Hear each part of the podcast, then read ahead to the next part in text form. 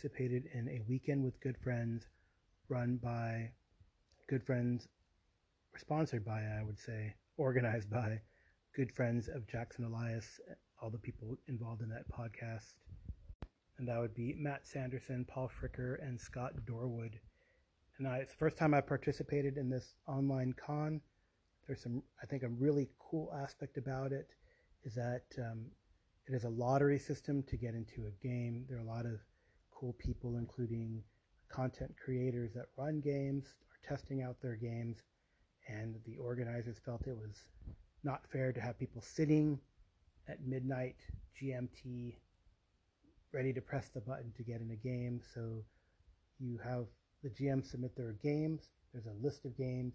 You choose the prior what games you want to be in and the priority, and boom, it goes into a, a hat, magic, eight ball, whatever, um, and the people who the games are populated based on this lottery system.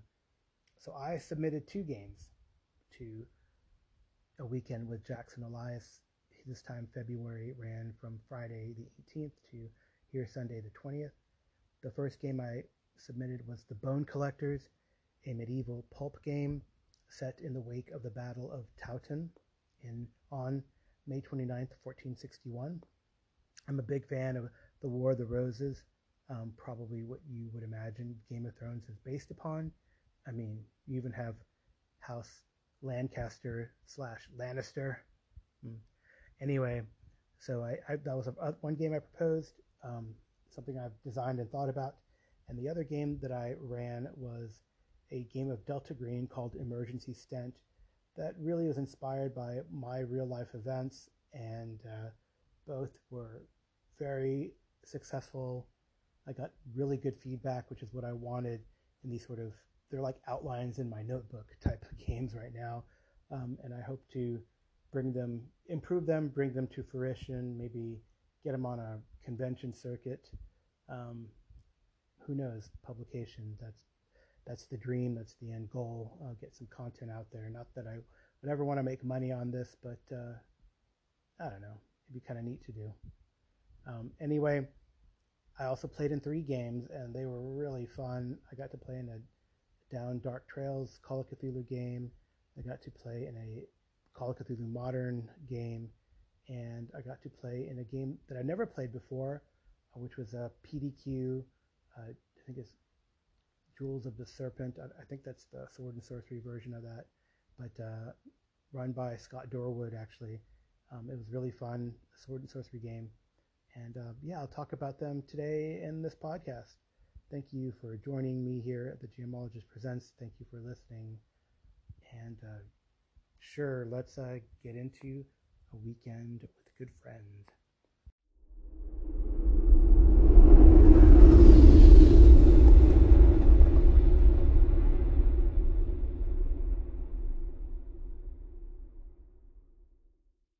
So the first game I ran, I entitled The Bone Collectors. This was my medieval pulp game, and I don't want to.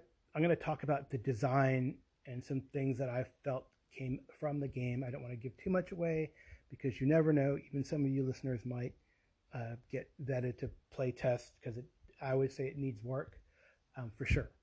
Um, nothing comes out perfect the first time you try to do it, uh, and and you're one. I would say that even as you know in my scientific publications you're all second guessing you're always trying to improve. That goes for both manuscripts and grants right? So uh, it's the same approach i would take here to making a, a, game adventure for sure right? It's the same type of iterative process uh, that one would go through. So the setting is uh, march 29th 1461 the battle of towton it is a palm sunday very cold. Um, it is snowing. The wind is blowing from the north. Um, no, the wind is blowing from the south, even though, and it is cold still. The wind is blowing. Um, yeah.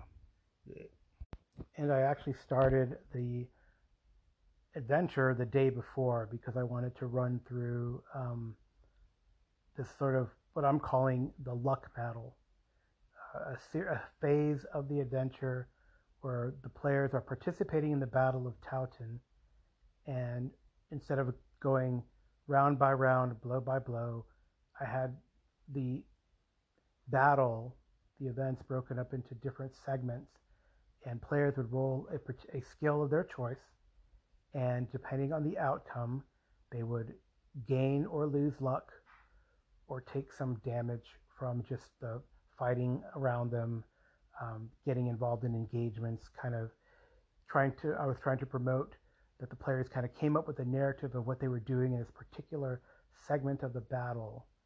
And I think it went really well. Um, I did add a little, I gave some choice to some of the characters, just depending on who they were. And just to back up slightly, um, I had made three characters. I talked about this in a previous podcast. Three characters from the York side, three characters from the Lancaster side, a knight, noble, a man at arms, and a bowman. And I definitely have plans to add maybe non martial characters just in case when you run it and someone doesn't want to play, um, you know, a, a warrior type. There are definitely roles to be played for people who are maybe peripheral to the battle but still got caught up in it for sure. You know, clergy, um, people uh, involved in the camp, including camp followers, the families of the participants of the battle, because you know in medieval times, especially during the War of Roses, the families would go because you know it's like you're uprooting their in a way one of their mem- members of the family for a whole season. And this was actually a tactic to improve morale because you're fighting for you know your spouse and your children back at camp as well as for whatever cause you're a part of. So those are definitely possibilities. I definitely need to work on that and add to that as part of the adventure. So i had five players show up. Uh, one did not show up but i went ahead and rolled with it. So the different outcomes would have been extreme success hard success success failure and fumble um, as determined by, you know, sort of the, the Call of Cthulhu 7th edition. Those are the different tiers of success. So, um, what I learned, a couple things, and I got some feedback. What I learned, just self evaluation, is by the end of the luck battle, uh, the characters were kind of beat up. So I definitely need to take down the amount of damage they take a notch, I think. And what I ended up doing is giving them sort of six points back. Um, kind of narratively in my mind there'd be during downtime first aid taking a taking a breath uh, you know a breath a rest um, bandaging their wounds etc but i definitely want need to, to take that down a notch and then another thing is while one character was able to see something strange during the battle uh, a player suggested well throw some strangeness on the battlefield I, you know everyone knows something weird's going to happen it's called a cthulhu you have this call of cthulhu convention but what if it's people have never played, right? So, um, yeah, definitely. I think you could, he get, they gave me some ideas on how I could do that. Throw some strange things into the battle um, that give an element of the supernatural or the uh, the occult or the mythos, right? So, um, so that, I thought that phase went really well. And one player did say, "I'm going to take that and use that in my games when I want a big thing uh, going on in the backdrop of my adventure." So, yeah, have at it. It's awesome. Uh, my inspiration is kind of from Pendragon, the way they run battles and do battle system in Pendragon, and I kind of use this idea when I ran my Cthulhu Invictus game, um, Varius's Folly slash uh, the Last Eagle, uh, way back a couple years ago for some of some of uh, you maybe. Um, I know that uh, Colin Green was in it. Uh, Jason Connolly participated in that as well. So uh, and so did Darren Green. Um, yeah, as you know him as Arfed on the discords. So I took inspiration from that, tweaked it a bit, I gave some actual outcome um, from this part one of the adventure. So the next the next part um, went into like the first encounter with the mythos, and I thought uh, that went very well. I, you know, I, I I believe the adventure. What I will do is so you could have like four to six player characters would be great. Um, and then you can scale it, scale the number of uh, mythos that you encounter or denizens of the mythos, creatures of the mythos you encounter um, in the next phases based on the number of players. So I have that already in mind and jotted down some notes. But I think the pulp heroes could, can encounter a lot. And something I did pull in from other uh, Call of Cthulhu's, from Call of Cthulhu Invictus and Call of Cthulhu Dark Ages, is the use of armor and armor mitigation. And that, I think, uh, was well done. Uh, the players really enjoyed it. It made them kind of a bit more bold, which you want action in a pulp game, right? So they're a bit more bold. They're not timid. My armor protect, uh, the armor protects as it should. I had different tiers of armor. I had, you know, what the um, the knights wore, uh, you know, full plate armor. I had uh, plate mail, like what the men at arms would wear, you know, like either brigandine or scale or ring, what they would have, and then you know sort of the lighter armor uh, with a little buckler that um, the the archers would wear. So uh, it it was pretty cool. The armor mitigated as it did, and it was swingy, which is what you want. You know, sometimes even with a plate mail wear, you're going to get a stab in or a, a rip in uh, through the link through you know, in between the plates, and uh, sometimes the plate's going to totally protect you, which was really neat. So it definitely, um, I was their ingenuity really uh, say, held the day in this first encounter with the mythos, and then subsequently, you know, I left. Uh, I also kind of designed intentionally certain clues that they were going to find um, in both in this part and then the next part where they found, you know, the quote unquote lair.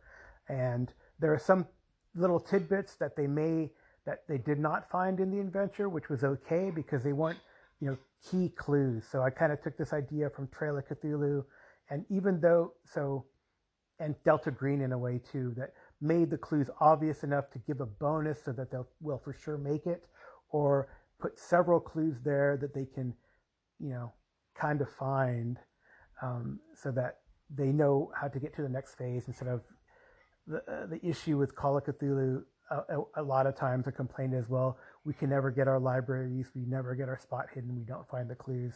I think you want to make it so that they find the clue to get to the next phase. And you have other things that could give color but are not key clues. So I had those too. So while the players didn't find everything out, they found out what they needed to find to proceed to the next phase. So in the second phase, uh, they went really well. And I thought something that was innovative is that they were able to turn the bad guys' weapons against them. I thought that was really cool. So some of the, the obscure talents that you think wouldn't work, I think got to get put into play. And I really like how the players did that. Um, looked at their character sheets, examined them, kind of exploited their talents, I think, properly. And then um, another thing that happened later is that when they were looking at the background of their character, they really played up on, man, I want to make sure that you know my treasure possession is put into play. What does this do? Um, here's my background. I want to put that into play. So I think that really worked well. And in the concluding part, um, they, I had how to stop, you know, the big bad um, in a in several ways, and I think that was important. And uh, I think the only thing that happened that was maybe I need to think about a little bit is I feel like the big bad was revealed a little early, and that's I have to figure out the mechanic for that. I based it on luck but by that time, you know, in Pulp Cthulhu, luck is a big thing, and you, you, you expend it to mitigate damage. You expend it to make your uh, your rolls. You expend it to uh, mitigate sanity. Um, so they were their luck was low, and the mechanic I had in mind was based on luck uh, for the the big reveal. And I think the big reveal, I felt the players loved it. There was exclamations, but for me, it was a little early. Uh, but and I had it multiple ways that the players could like solve the puzzle, solve the solve the adventure, um, and they did it in a way uh, that uh, that I thought was kind of neat. Um, really, um, it took a little doing. Uh, one player had an, a good idea, but it wasn't for me the right idea, and sometimes that's okay.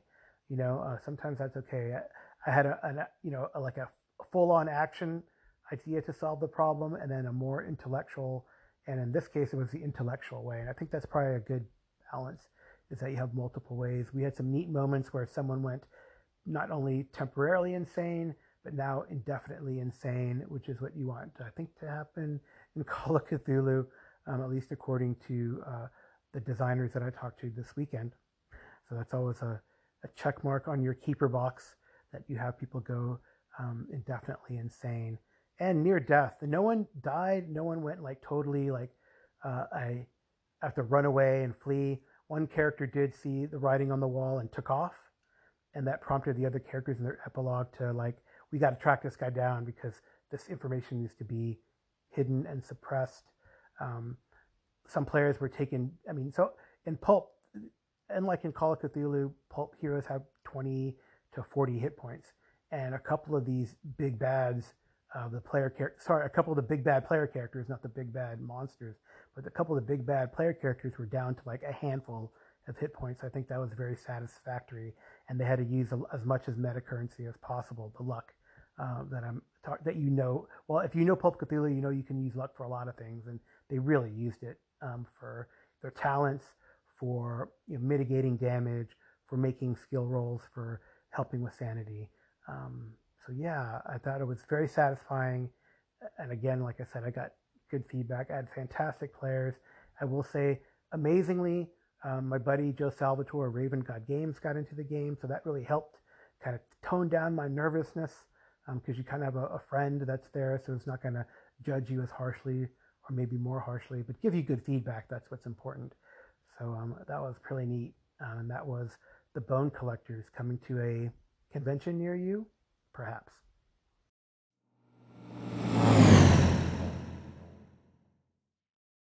Well, I think in my mind it's easiest to go chronologically. So the next game I played in is Pilgrim's Hope. I'm not going to talk about that much except to give you the setup and impressions because it is a published adventure.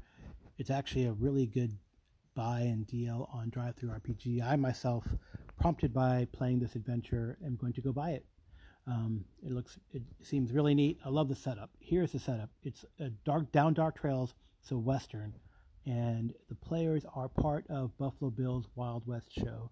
So if that doesn't grab you there, well, I guess you don't like westerns. So I thought it was a really cool setup.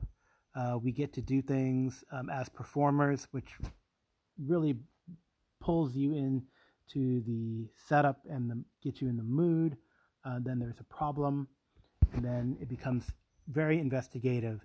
I think what I what kind of bothered me too, and it's a comment I had in the in Bone Collectors, and something that I will strive to do in design, um, is um, it is kind of in a way base Call of Cthulhu. And yes, you have luck, and people do use it in a one shot, which is cool. But um, it, it, definitely the clues to find are predicated on spot hidden, um, or if you're trying to um, sort of um, engage with uh, NPCs, then you know it's like charm, persuade, and if you don't get those, then you don't get the clue. And I know that's part and parcel for Call of Cthulhu, but not it's not my favorite part of Call of Cthulhu, and I, I definitely know that it can frustrate players.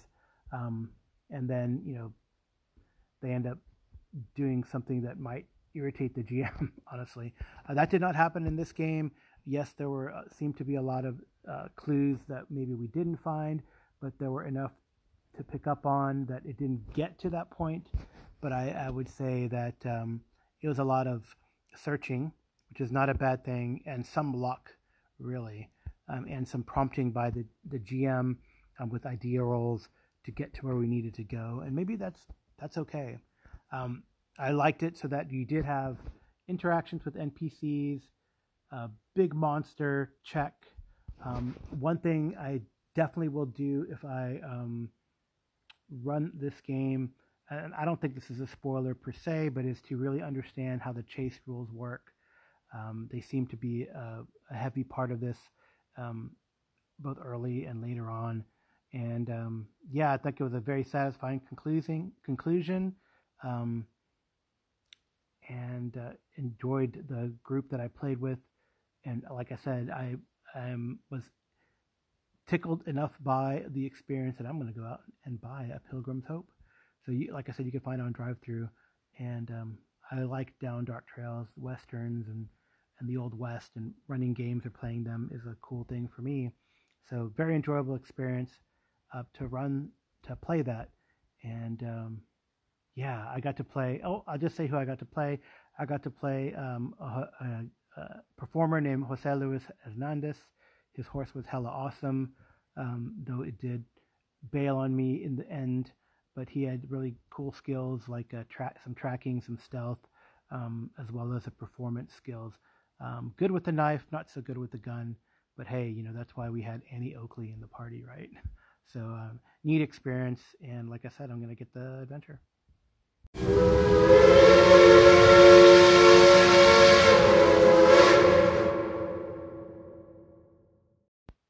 After Pilgrim's Hope, I had scheduled a session of my DCC Fantasy ongoing game, Echoes from Fomalhaut, but it did not uh, meet this weekend. Um, I was ready to run something or do something, but a couple players were out, so the players that were there, what we decided to do was to just quickly um, make some characters for Weird Frontiers, which is a DCC Weird West uh, game uh, created by Dave Baity, who is a super cool dude. If you ever meet him at a convention, um, loves his game, loves to game, and uh, very approachable. So, uh, what I had the players do, I didn't really want to do a funnel necessarily because the game I have in mind or the series of games I have in mind would take place in New Mexico. It's called, I called it, I think, Down Dark New Mexico Trails. and um, because the, the actually Weird Frontiers, the original title of the game was Dark Trails and other reasons, Chaosium. And, um, well, I just had to make like an almost an, uh, three arrays. They rolled three times, um, and then uh, chose the best array from that array. Then they determined the occupation, etc. And then after they did that, then they chose a actual class. And I had one player, um, Arlen Walker of Live from Pelham's Wasteland. He chose to play a gambler. His stats really worked out with that. He had a really good luck score. It seemed to be um, what gamblers hinge on, or their most important stat.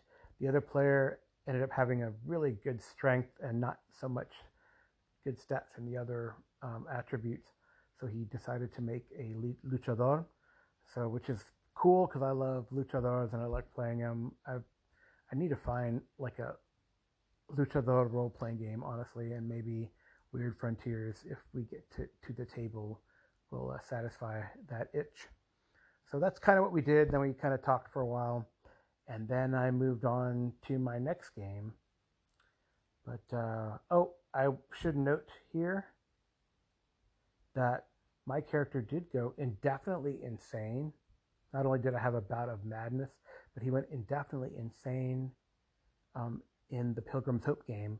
I was hoping to recapitulate that later on when I played other Call of Cthulhu games, because that's the fun part, right? Go insane. I don't know. Um, that's my opinion. You want to take action. You know, you do want to. You have survival. You want to be survive, but you know, it's not a bad thing if you go insane and Call of Cthulhu because that's part and parcel. And I, I guess keepers like to tick that checkbox to make sure that they have players at least go insane.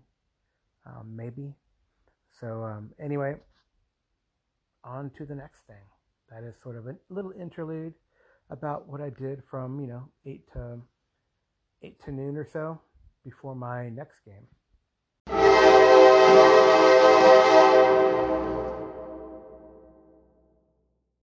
So next on the schedule was me back up as keeper slash handler again.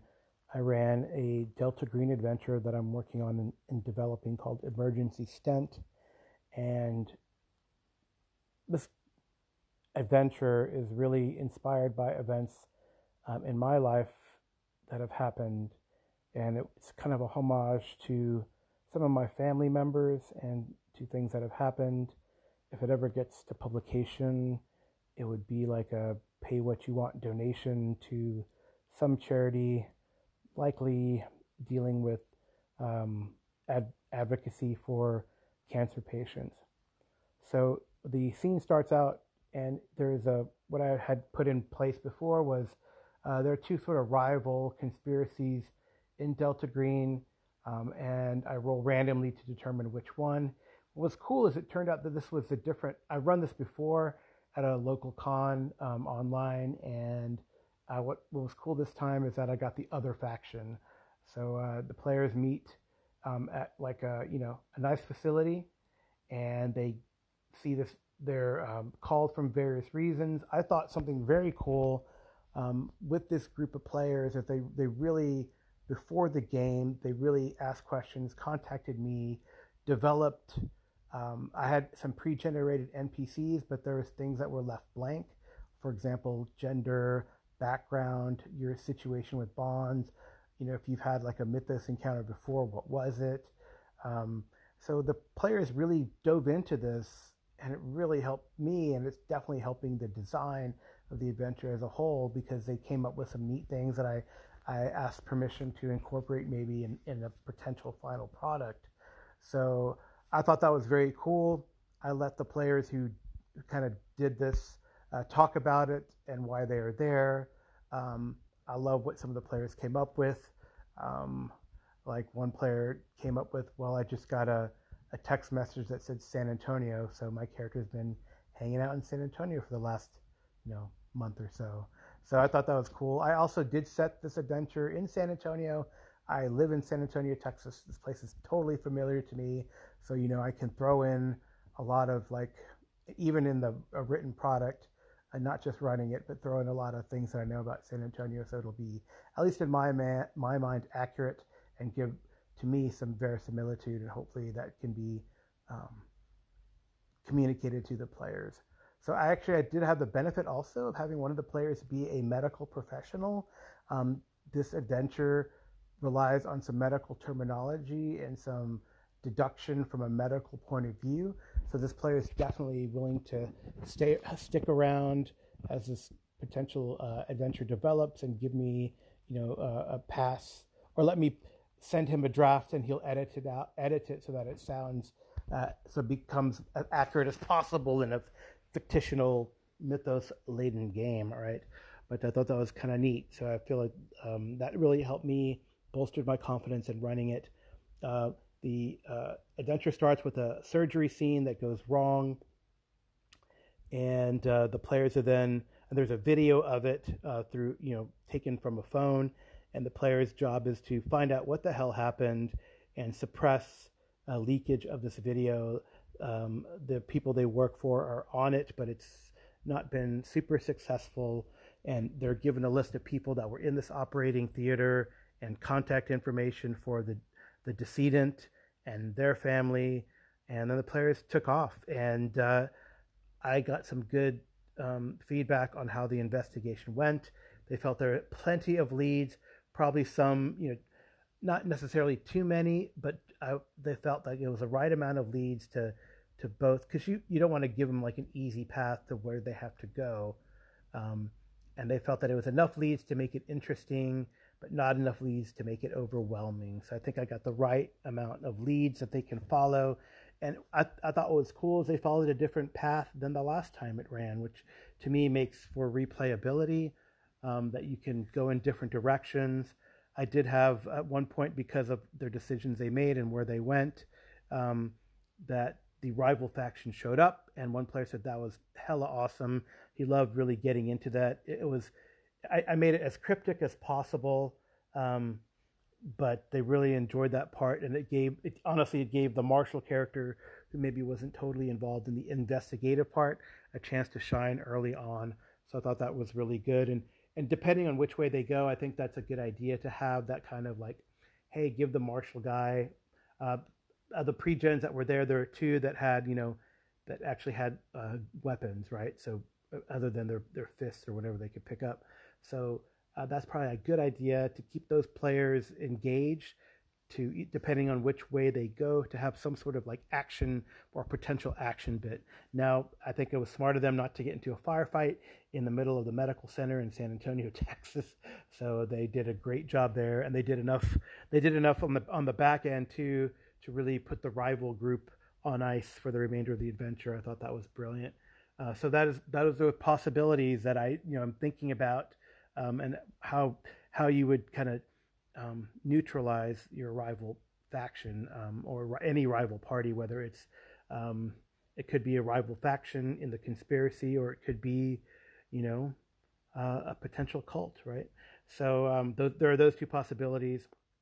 I think the char- I gave enough clues and information to keep the characters engaged, and I think again uh, what I like about Delta Green, there is this sort of idea that you don't have to always be rolling if the characters are experts on a particular subject.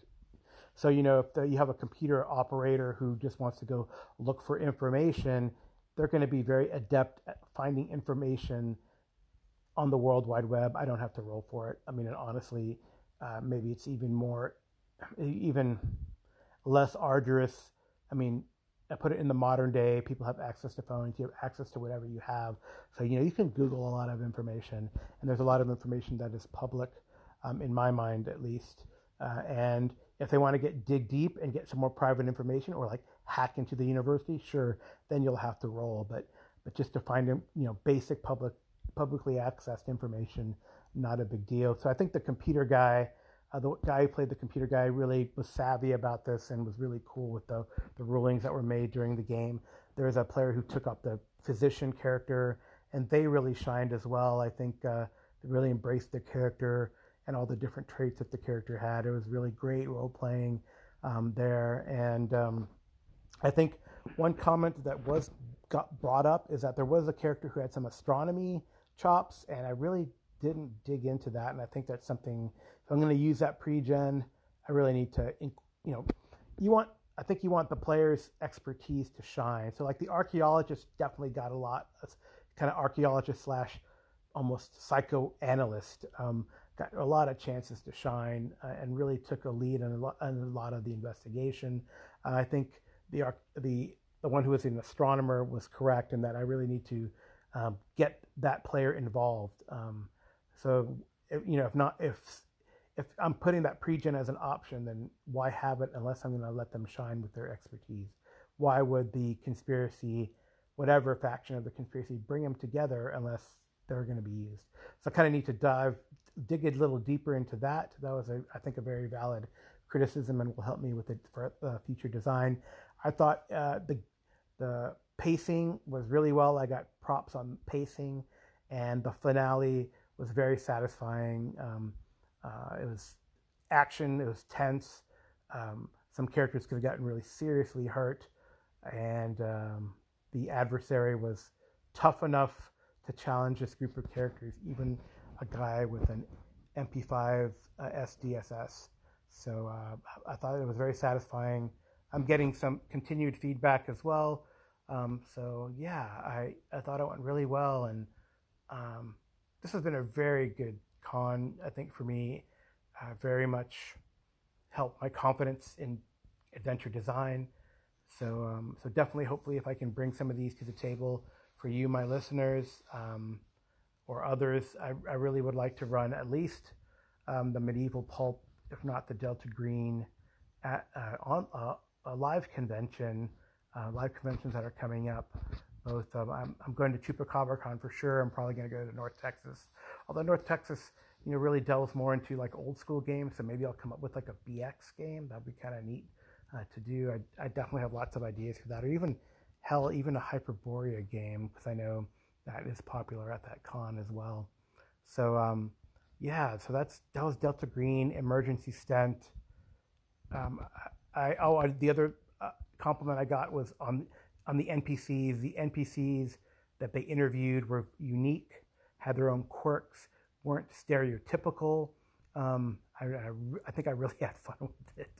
Um, there's a neat scene um, where they kind of arrest a poor medical student. So that was really fun for me uh, playing that poor medical student.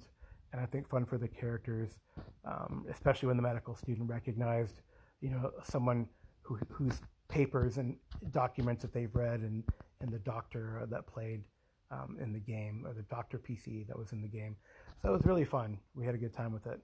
So that's it. That's Delta Green Emergency Stent, uh, sort of a sit, uh, debrief uh, sit rep report post game uh, for you all.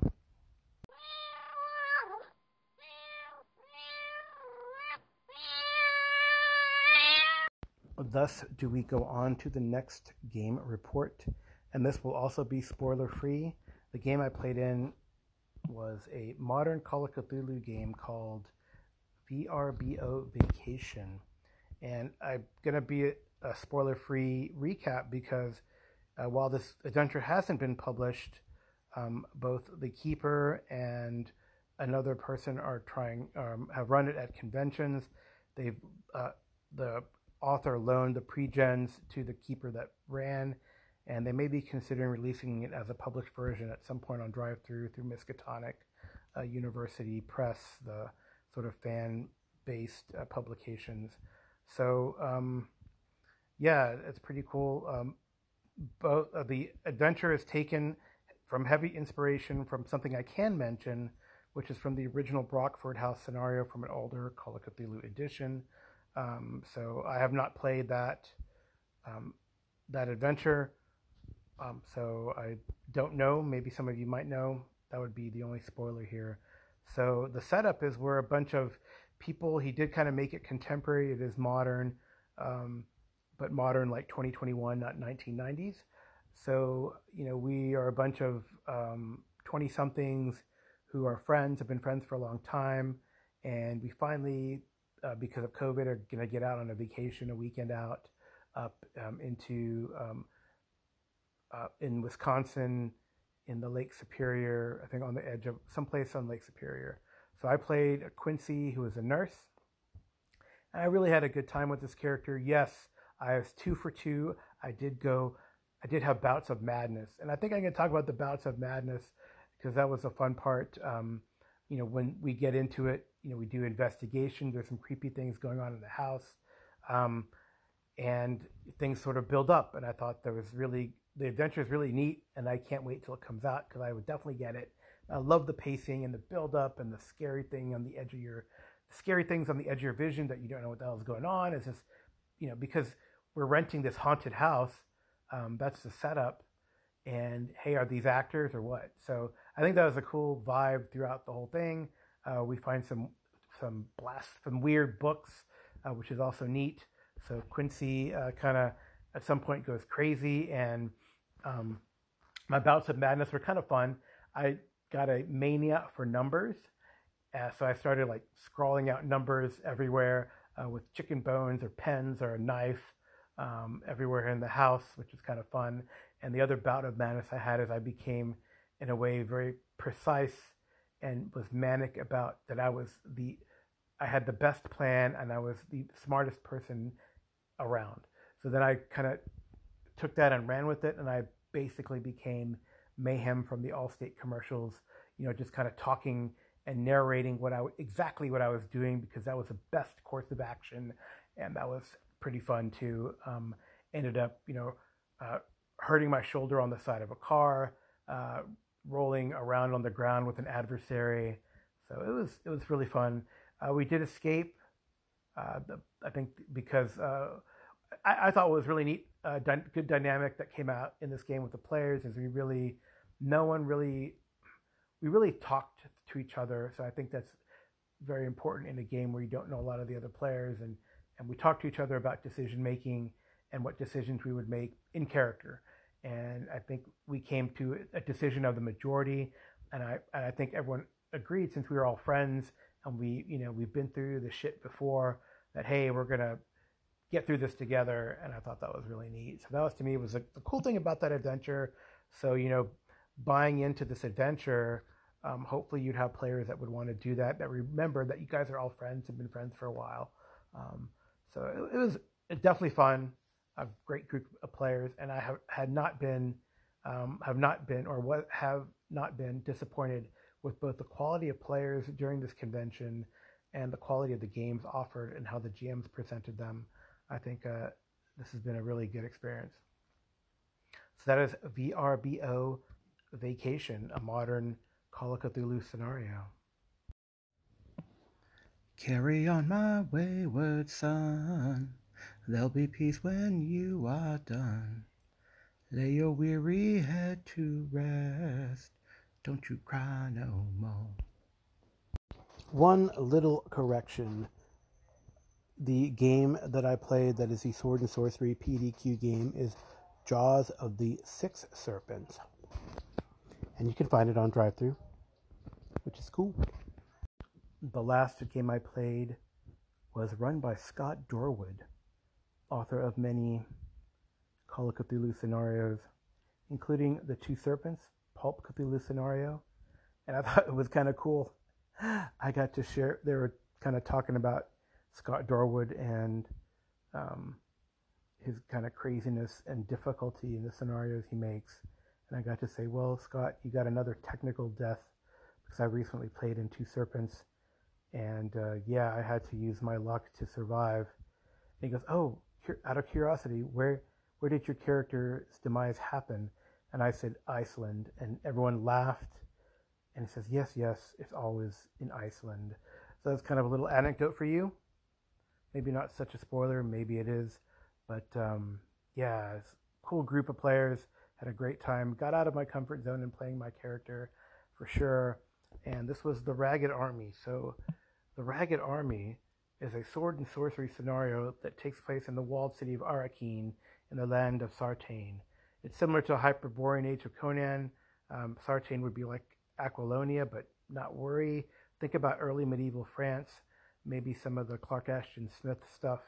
Uh, the city is a wealthy trading center, but it does have a dark underbelly. We are people that have fallen through the cracks of society. Uh, we were once wealthy. We have lived in the shadows. Either way, we have to resort to dangerous, dubious, or outright criminal means to survive. And as we open, the city is under siege from a barbarian horde. There have been no supplies coming to the city, and the social order is beginning to break down. So this gives us an opportunity. And we have Braden the Blizzard, once a barbarian warlord, now old and uh, weak from disease and age. Kargash the Undying, a drunken sorcerer, says he was the greatest of all time. Mother Lavelle, um, she is a mother to all the city's lost children. Um, knows, you know, kind of imagine, I would say, oh, I imagine like a Fagin type character uh, from Oliver Twist. She keeps the children safe and warm in the dangerous and cold world. Of course, in, re- in return, they bring secrets and valuables that come their way. I played Verome the Sleek. He was the eldest son of the Count Salik. I should have been next in line to rule um, should my father die, but instead, my libertine tendencies have led me to be disinherited and sent penniless into the streets. I earn my way selling my body and on occasion blackmailing my clients. So I am a male gender bisexual prostitute in this game. And finally, we have the voice of Arakeen, former anarchist firebrand and revolutionary who's uh, broken uh, from past uh, run ins with the law, um, broken by torture. Uh, does she have one last bit of fire in her? And I would say, yes, we did. We had such a great time. We play is using the PDQ system, which seems to be like a Fate-like system uh, for Sword and Sorcery. It uses Jaws of the Serpent as the rule set. And I, I I've never I've run Fate game once, and it was great to sit there and learn some more Fate and how it works. And I really enjoyed it, uh, what we did. And and actually, I mean, I did comment on to Scott that we have some pretty powerful characters in their respective niches. I mean, we were able to do some very cool things in this game. I'm not going to go into all the details because I'm, I'm likely it might be coming out and published, but we were able to uh, save our bar uh, from being ransacked by the city guard. Uh, we caused a riot to prevent the unnecessary um, execution of thieves, including a lot of Mother Lavelle's uh, wards, uh, children from the city. We did a great job there. I personally, I got to use one of my meta currencies. You have three fortune, one of which is you can um, add in a minor detail about the world. And Scott was cool with me uh, having the executioner, the man in charge of this uh, setup in the market, as my lover. And we were actually able to recruit this executioner a man named Gaucher to our side. So I thought that was kind of fun and cool.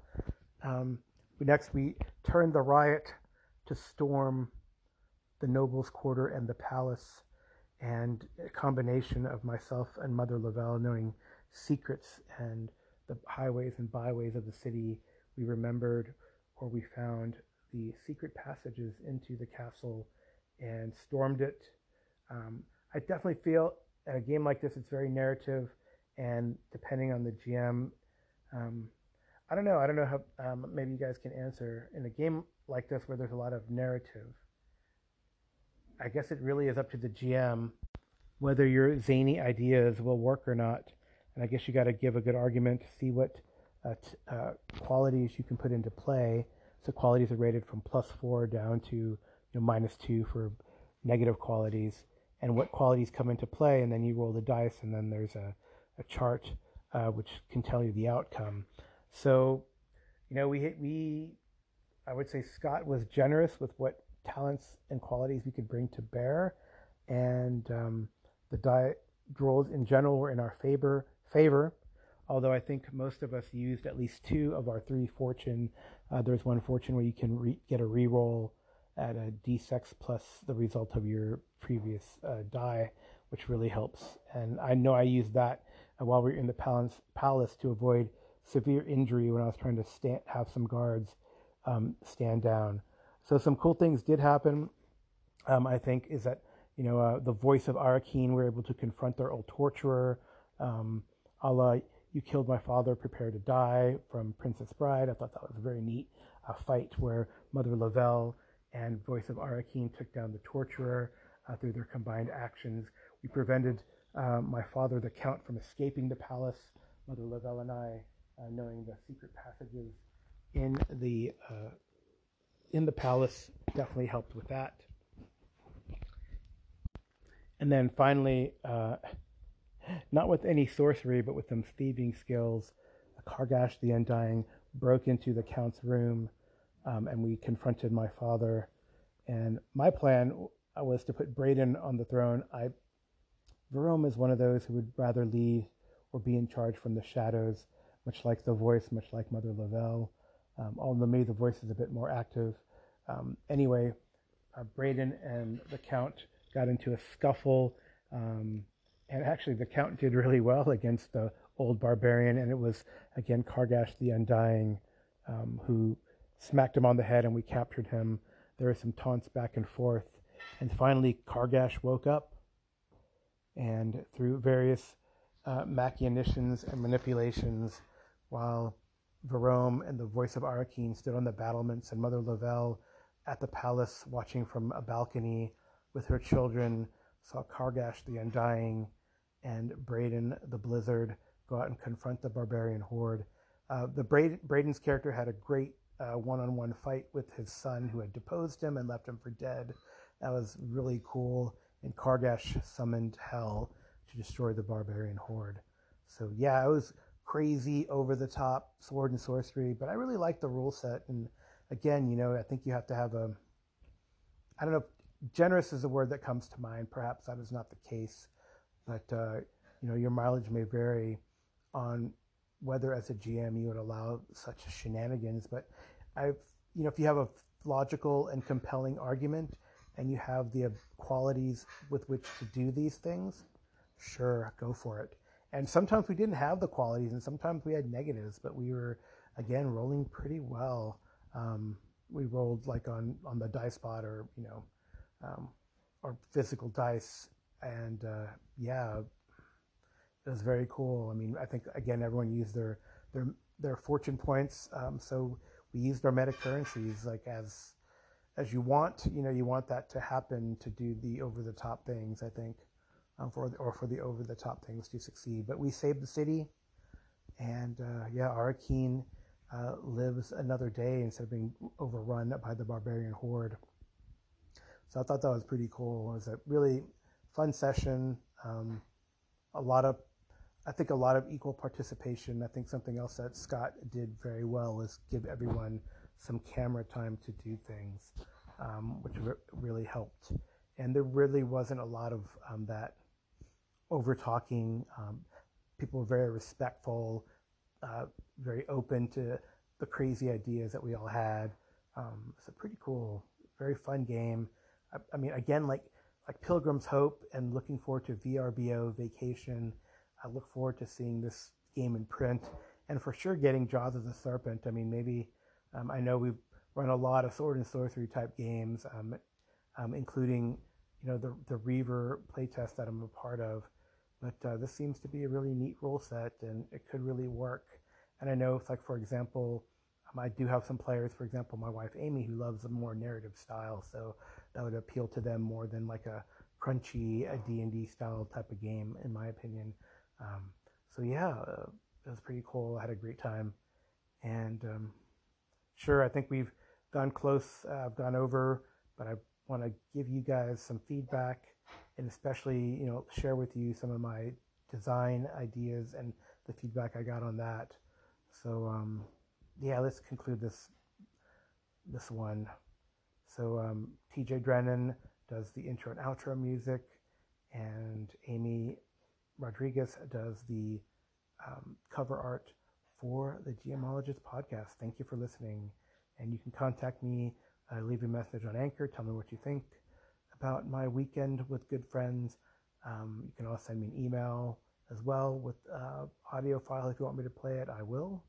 And without that, without further ado, uh, let's see here that uh, that outro, which is very cool. That jam and outro by T.J. Drennan.